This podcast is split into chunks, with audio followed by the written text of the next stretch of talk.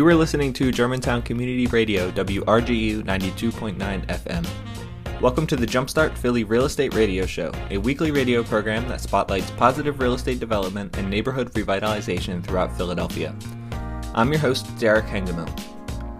Jumpstart Philly is a unique community development program that trains, mentors, networks, and provides funding to aspiring real estate developers in seven different Philadelphia neighborhoods, including Germantown, where the program was founded.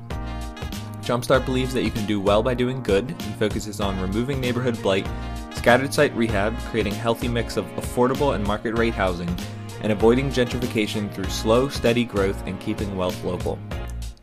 Interviews are conducted during Jumpstart Germantown's weekly Jump in Our series on Monday nights at 7 p.m., held via Zoom webinar. And for more information about these events, you can check out the events page at jumpstartgermantown.com.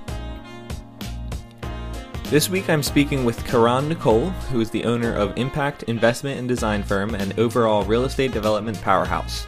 We'll be covering the do's and don'ts of finishing your project and what to do after drywall. I hope you enjoy the conversation and be sure to check out the podcast version of this program at jumpstartgermantown.com slash media.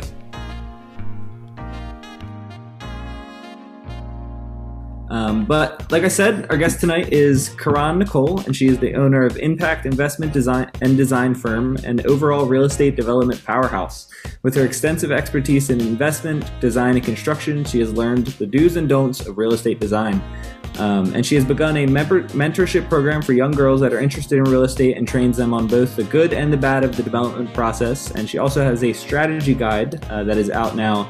If you go to her website, caronnikole.com, it's called One Foot Away from Six Figures. And she was just telling me about it, and it sounds like it's something that uh, jump starters would really benefit from, um, especially, correct me if I'm wrong, Caron, but uh, less experienced ones, you know, people who are looking for the basics. Um, so yeah, I'll let her introduce herself and, and say hi to everybody. How's it going, Caron? Hey, thanks so much, Derek. Um, again, I'm Caron Nikole. Derek did a phenomenal job introducing me, so I won't have to say a lot. Um, I own and operate Impact Investment and Design Firm, and that is where we renovate, design, and stage properties here in Philadelphia. So, um, yes, I did write a book. I did put a book together. I had a lot of bumps and bruises the first year. So, um, I kept a journal throughout the whole year, throughout the entire process, and I just utilized my notes um, and a lot of the things that I've learned, some best practices for um, after the first flip or two. Then I, you know, implemented some things differently. So I documented all that stuff along the way and put that in a book. Um, and I do have that book available on my website, which is c a r o n n i k o l e uh, dot com. So if you you know have a friend and they're looking or they've spoke about real estate investing it's literally like um it's just very you know it doesn't i don't hold back any punches. I don't you know kind of put the fluff in. It's straightforward.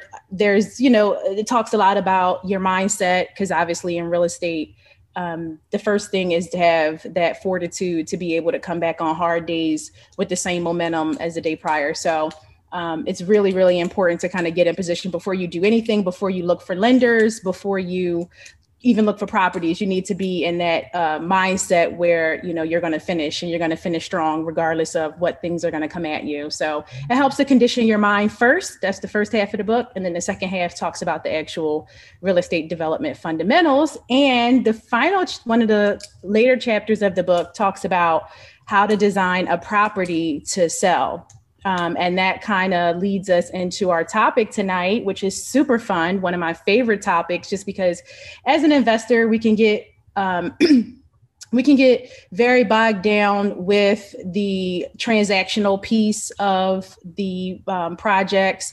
So we don't really put a lot of time into the final phase. That's usually when people are like burnt out and the budget's already getting a little low. So we kind of skimp at the, the final phase after drywall. We figure out where we can start saving money. And I've also been guilty of that. So I just want to point out some things to you guys tonight, real brief, um, things that could be helpful um, and some inexpensive things because it just seems to me like nowadays all projects are taking longer and costing more with the increase after COVID. So I wanted to share with you guys some of the things that I do along the way that helps boost the appeal of my projects. That's awesome. Yeah, that's exactly what we're looking for, and I'm, I'm excited to hear about it. Um, but before we get into the thick of it, into the thick of it, um, I do want to ask you just about impact, impact uh, design and investments, um, or investment and design.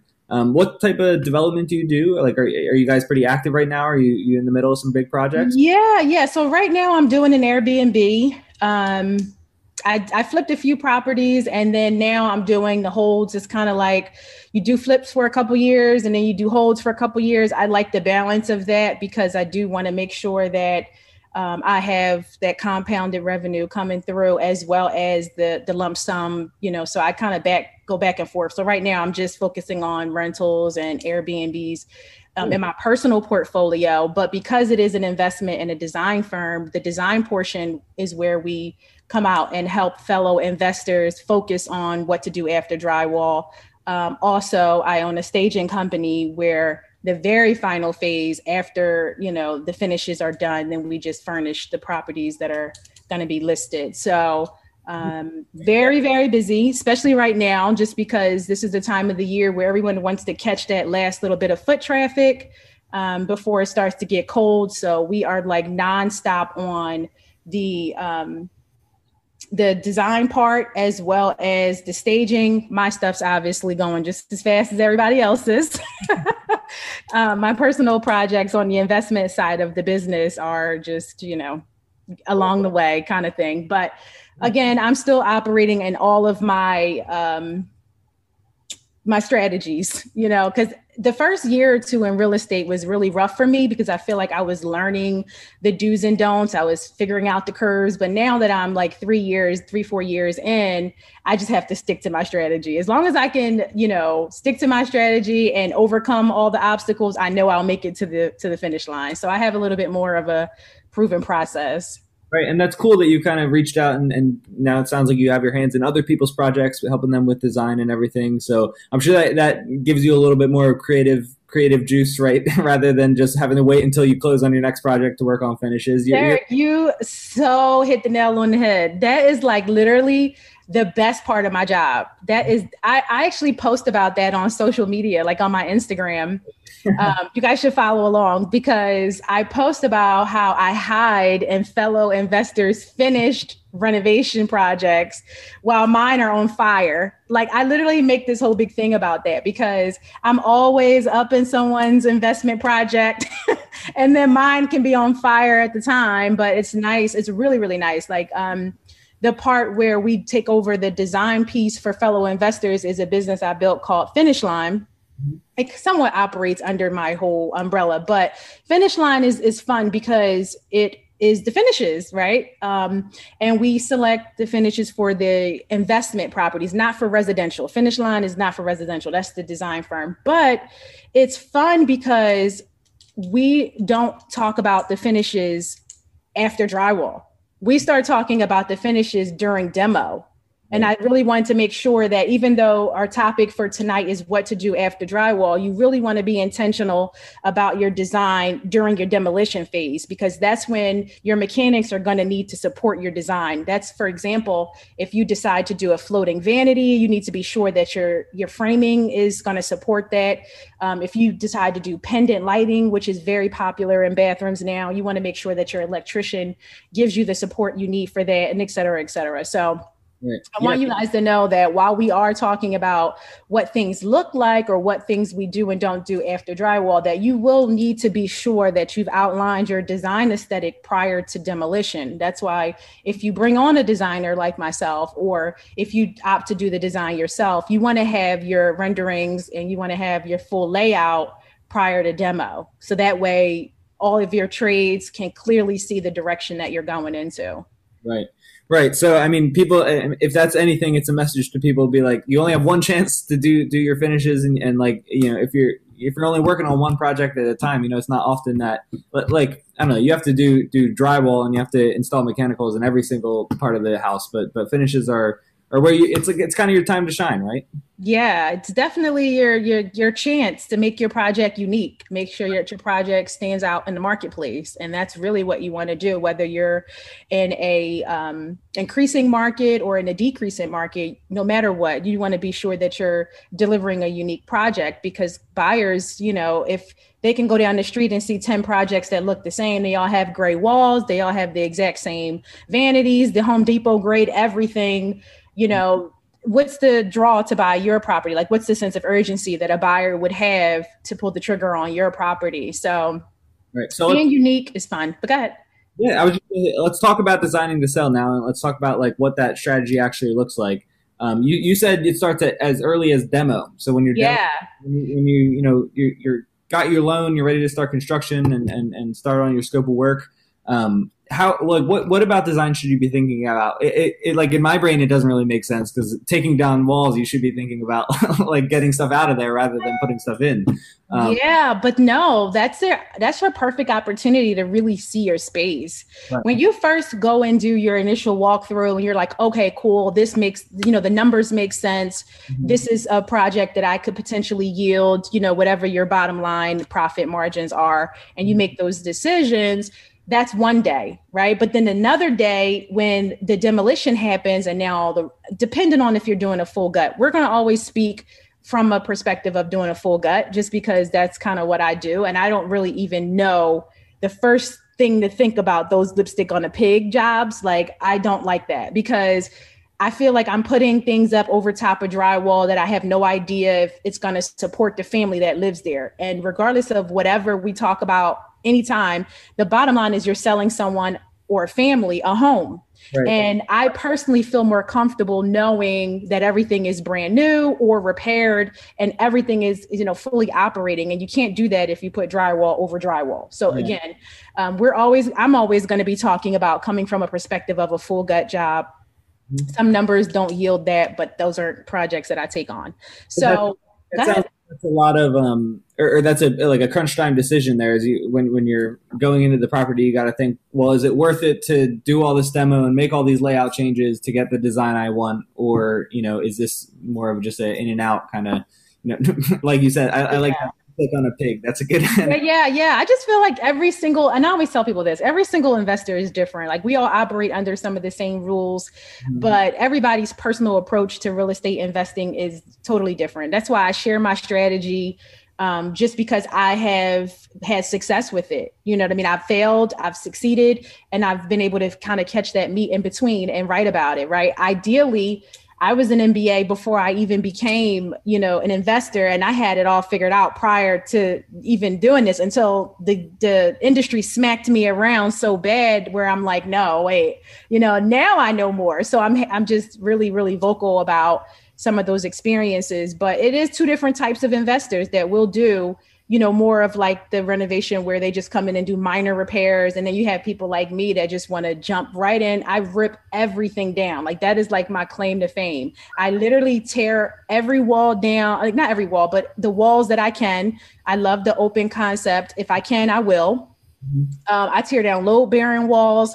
I make windows double the size that they already are. Like I literally am like, I'm like cruising for a bruising with L and I. I swear to God, like I'm like asking myself every time I get in a project, like Chronicle, why did you like feel the need to like I put a linear window in the one that you know I worked with Angie and Ken on. Like that window took me three months to get approved. So my risk threshold is a little higher than most people's.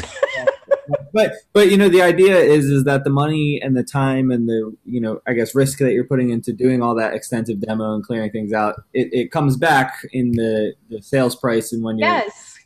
Yes. I don't know if Angie remembers, but the comps in the area were like 250 and we pushed it to like 350. Like, I mean, it was that was my favorite project because it was the most difficult. And I think I a lot of the pain was self-inflicted. So I'm not going to tell any newbies or any, even any, any um, experienced investors that doing it my way is the easiest way because it's not, you know, but I just feel more comfortable and I also get to add in some of the design flair. So I'll tell you guys all about some of my strategies and what I do.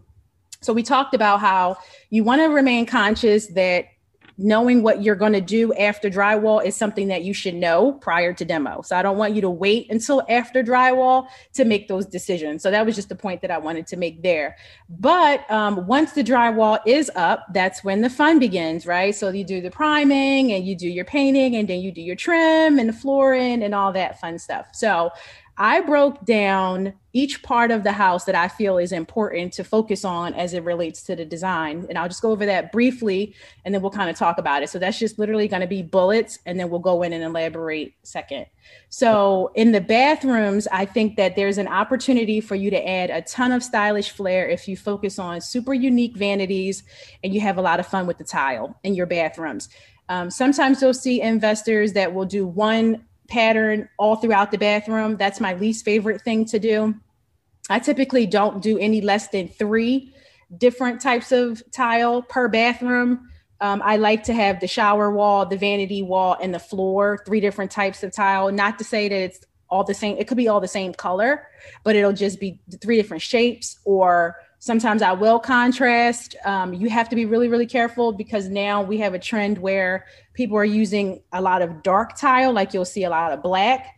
Don't ever go in and do an entire bathroom all black. You want to have some sort of contrast. So, in that case, you want to do like a concrete gray floor, or you want to bring the shower wall in a nice gray, or introduce a wood tone um, something that lightens that up. But in the bathroom, just for the sake of this checklist, I want to say that the way to create a unique build is to focus on um, some fun tile and uh, really unique vanities. You can find unique vanities at Wayfair, All Modern, um, obviously, if you're local, you can check Washington Avenue. IKEA even has some. It doesn't have to be super expensive. You want to focus on durability and something that just step, sets aside from everything else that these buyers are going to see in the marketplace.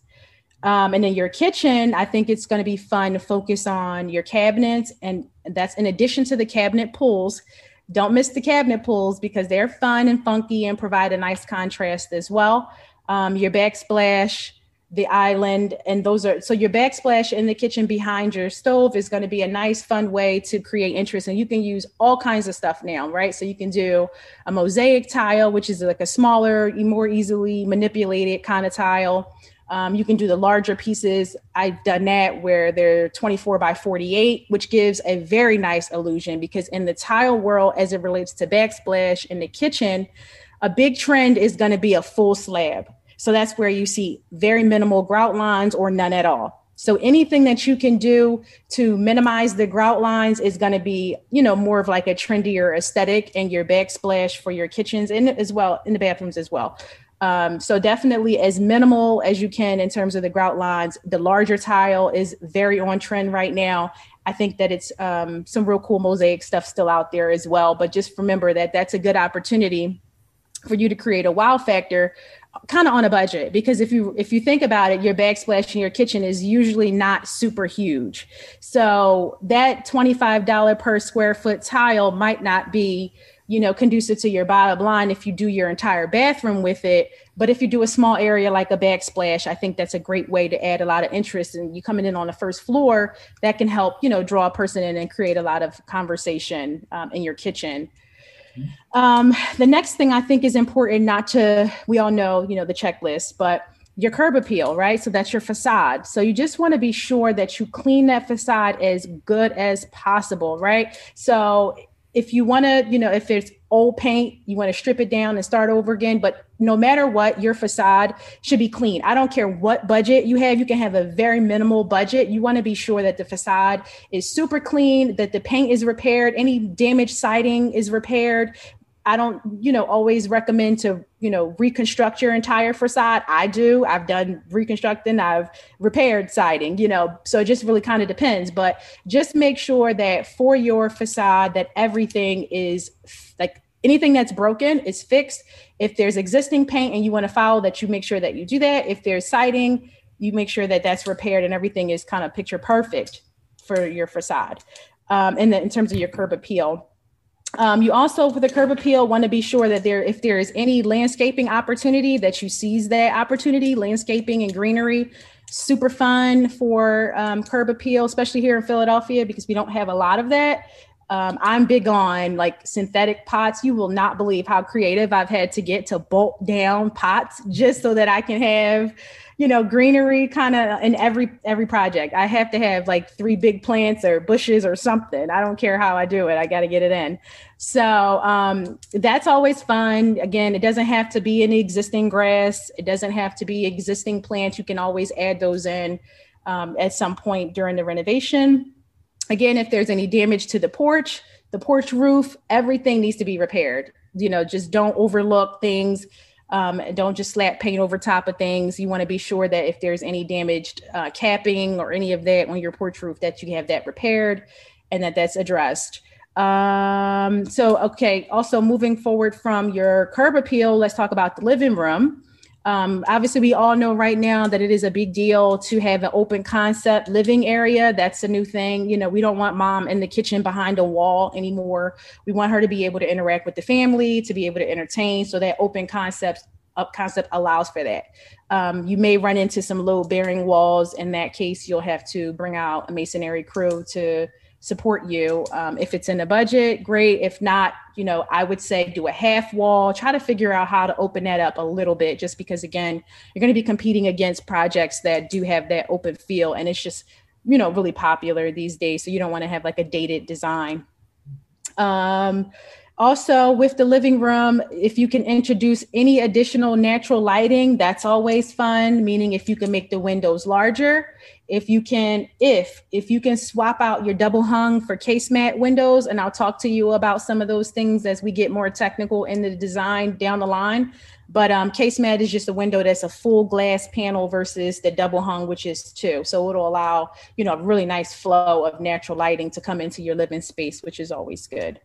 Um, as it relates to your dining room, you want to talk about whether you have the budget for a really cool chandelier. I know I see some investors will just put like the cap up and just so that a buyer can put it in if they want to down the line chandeliers are very very inexpensive guys when we're talking about renovations costs are like really high all over the place but not as it relates to lighting so you can pretty much find a hundred dollar hundred and forty nine dollar chandelier at lowes at amazon um, at wayfair AllModern uh, you know IKEA, anywhere for the most part. They could be anywhere from $30 to $150, depending on your budget. You can go more fancy if you like but having um, the central lighting in the dining space, I think, is fun um, for potential buyers. Also, um, so the last thing is your basement. So, as it relates to the basement, how I approach it from a design perspective, I base my basements directly on the, the comps. I want to know what the basements look like in the area. Are they finished? you know you know did they did the other homeowners dig them down to give them more ceiling height because I'm going to stick with the comps as it relates to my basement. Because if I have $100,000 to complete an entire full gut renovation project, I'm strategically figuring out where I'm going to allocate my budget. And the basement typically gets the least amount of my budget. Um, you do want to make sure that all your mechanics in the basement are fully operable um, and that it's safe and that it's dry. Sometimes I feel like we run into a lot of issues as investors, just making sure that uh, we keep them weatherized and that we can at least provide storage for a home buyer. But science does prove that home buyers don't mind investing monies into their basement in their backyard after they've purchased a home. So by me knowing that, those are my two places where I kind of skimp and where I spend the least amount of money in my basement and in my backyard. Um, I do have some fun in both of them if the budget yields for that. Obviously, buyers will be more attracted to a finished basement, but that's why I said you always want to, you know, check your comps because if all the properties on the block have a finished basement and you know or one block one mile radius then you're going to have a hard time competing against a property that's selling for maybe the same price or a little bit less or more however that goes. But you don't want to have trouble competing right? So if they're all you know in the neighborhood finishing their basements you want to kind of just jump in on that as well. Um, but for the most part that's what i have if you're just tuning in, I'm speaking with Caron Nikole, who's the owner of Impact Investment and Design Firm and overall real estate development powerhouse. We'll be covering the do's and don'ts of finishing your project and what to do after drywall. Thank you for listening to the Jumpstart Philly Real Estate Radio Show on Germantown Community Radio, WRGU 92.9 FM. I hope you're enjoying the discussion.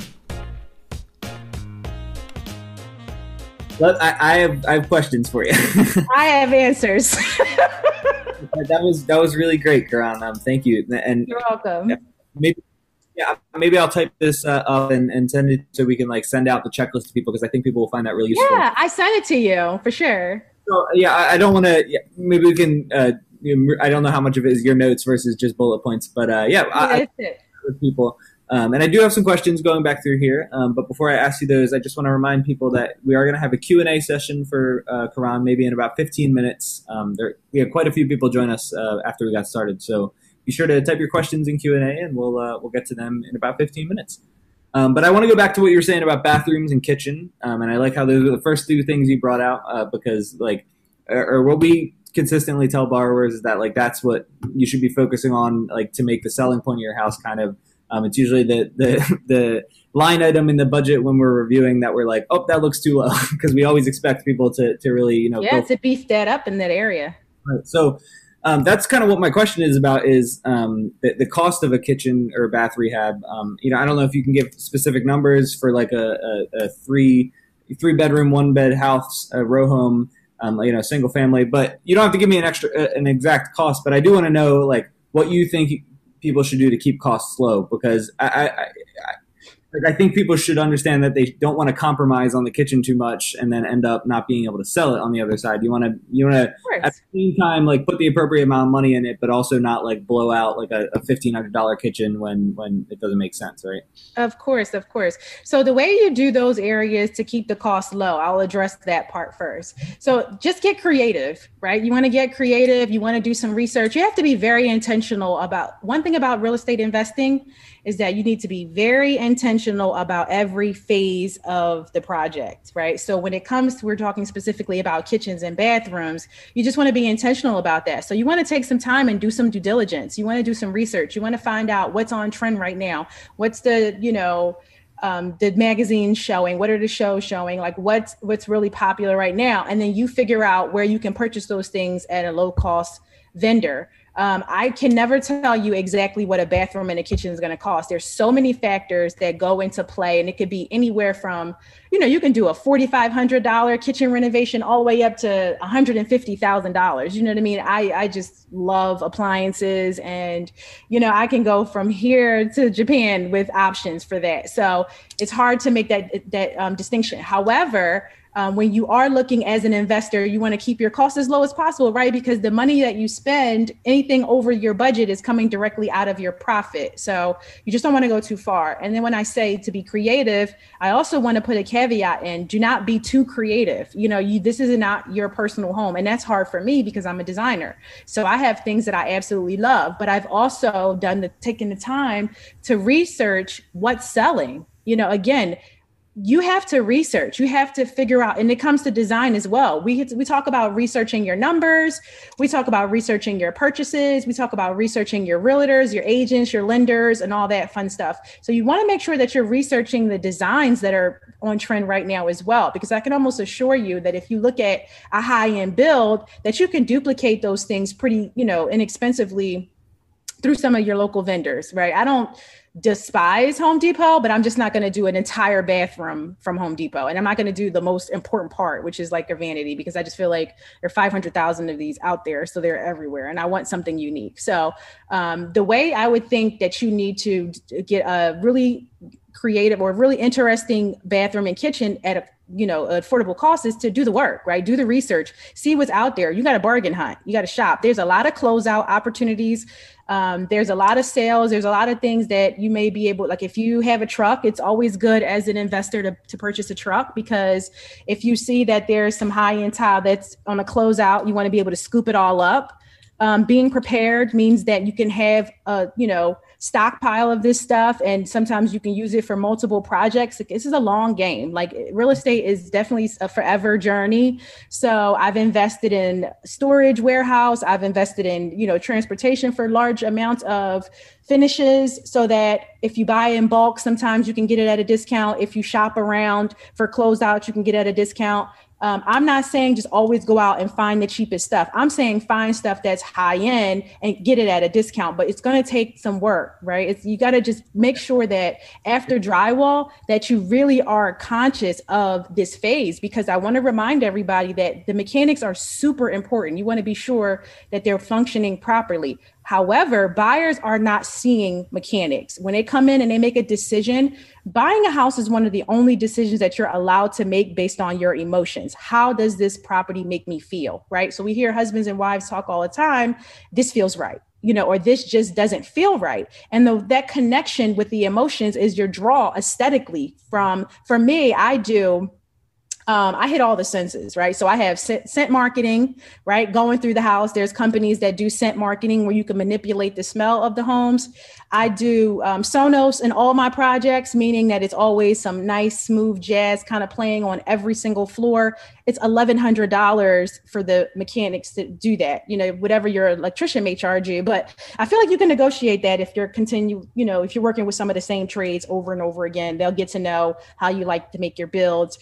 But um, visually, I make sure that, you know, obviously um, the the tile that they're seeing on HGTV and these most popular bills and these million dollar listings are in my project. Because if a person gets to buy a home that they're proud of their and their friends are going to come over everyone's everyone knows guys everyone knows what's hot in the development world. We all know. We all know the new stuff. But go ahead. No i mean i love your answer. Um, it sounds like it's it's you can save money not by like literally spending less money, but just by spending money on the right things, right? Is, yeah, is, be intentional about it. Otherwise, I just yeah, I don't see any other way to answer the question. You just have to really yeah, yeah. like take the time to put the work in to shop around to buy the finishes that are going to make your build unique. That's great. Yeah, and I like thinking about how you know two developers side by side could be developing the same project, and one could spend, or I mean, they could each spend seven thousand dollars on a kitchen, and one is wildly more successful than the other um, because they did the research, right? Yeah, you can't just slap stuff around. I see bills all the time, and I'm just like, this doesn't even make sense aesthetically. like, um, so, so the next thing I want to ask you about is you were talking about uh, the curb appeal and how you can clean up the facade um, and you know do landscaping and, and, sort of fix up the, the street view of the property. Um, I'd like to, to know your thoughts on kind of how to blend uh, a project in with what's on the block because that's one of the few parts of your project where like someone can physically like look at your house and look at the one next to it and be like, oh, this you know, and see the differences. Um, do you do you think it's a good idea to have like the, the shiniest, sparkliest, clean house on the block of, of you know historic? Yes, I do think it is. You're asking Caron Nikole. Sorry, I can only answer for me, but I do think it's a good idea to have the shiniest property on the block. and the reason being is for me, I look for the worst house on the block. Right. So my whole claim to fame has been in the transformation from being the ugliest house on the block to now the most sought after. So I mm-hmm. literally, and again, guys, understand you may in Philadelphia, you may face a lot of scrutiny if you do this because buyers get, I mean, homeowners on the block get nervous when you start increasing your property so much because they think that, you know, now it's time for them to do repairs that they weren't necessarily ready to do, or it could affect their taxes. But and that's why some people follow the rules and they just blend in with everything on the block because it doesn't upset the neighbors. But for me, I like to have the most shiny property on the block and I'm intentionally going after that and I'm changing everything to make sure it's yeah the most beautiful. Like I'm looking at everybody's house to intentionally make mine more beautiful. yeah, no, that's great. Yeah, yeah, I, I totally see see that perspective. But um, then there's there's there's so there's demand. Mm-hmm right? And it's the name of the game in real estate. Like, how can I sell my property as fast as I can for as much money as possible?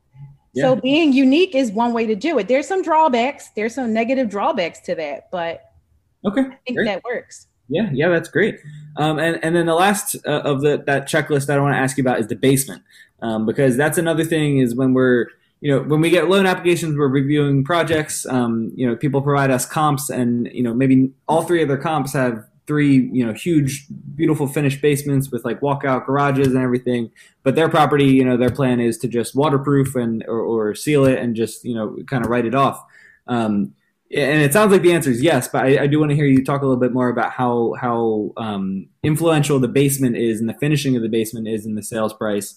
Um, you know like uh, what what did, what did my note here I wrote here? Oh, so, so I did want to know what is the uh, like the minimum for a finished basement because I, I know like I, I've seen comps where, where people send three different comps and like one has a finished basement that has you know luxury finishes. It looks beautiful. It's all like sparkly and white. But then there's one that they all they really did was like paint the walls and make it not look like a, a dungeon.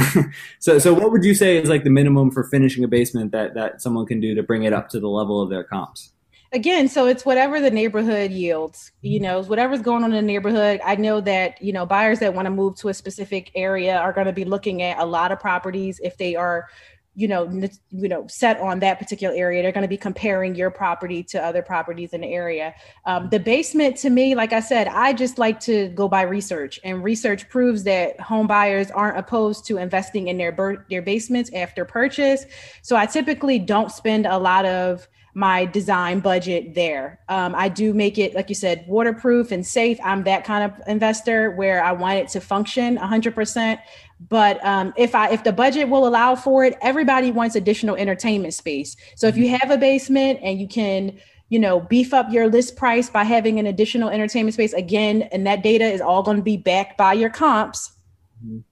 um, because if a house is selling for $200000 with an unfinished basement next door and then yours have to be dug in you have to dig down you have to waterproof it you have to put $20000 just to you know it's like no reason to do that. If you can just be a comparable to your same properties in the neighborhood and you can start to allocate that budget someplace else. In terms of a real estate um, investing you you can give a potential buyer the opportunity to customize their property on their own in a basement is a good way for them to connect with the property and make it their own. I think at, at minimal, you want to make sure that you can provide additional storage for the basement. You want to make sure that it's weatherized and they can store things down there. But um, they, they, I don't think buyers have any issue with putting an extra $10,000 over the next 30 years into building out their basement if you don't have the budget to do it yourself as an investor.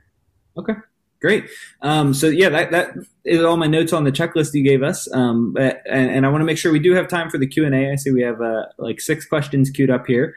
Um, but is there any? Uh, I, I, see you have some notes here on smart homes and energy efficient options. Yeah, so we're gonna yeah we'll send out the notes. It was a bunch of stuff I didn't get to, but yeah, so some energy efficient options. I wanted to talk to you guys about that. I also want to talk to you guys about the value of home staging and give you share with you some more of my supplier contacts. So I'm sure Derek will send that stuff out to you. Again, not super important. I think we covered some of the super important stuff. This call was mainly for you guys to understand how important it is not to skip that and to be intentional about it and you know don't overshoot the mark right don't go getting super creative and having tons of fun but just be sure that you do the research on what's hot on the market right now and try your best to to you know to compare to what's going on in the marketplace and that concludes my conversation with Caron Nikole, the owner of Impact Investment and Design Firm, about the do's and don'ts of finishing your project and what to do after drywall. The interviews on this program were recorded during Jumpstart Germantown's weekly Jumpinar series, which takes place via Zoom webinar every Monday night at 7 p.m. And if you'd like to participate in the live Q&A with our guest, be sure to head to jumpstartgermantown.com/events and register for next week's Jumpinar. And if you're interested in starting a Jumpstart program in your own community, go visit gojumpstart.org and see our how-to guide and open source training workbook. Thank you so much for listening to the Jumpstart Philly Real Estate Radio Show on Germantown Community Radio, WRGU 92.9 FM. And be sure to tune in next week.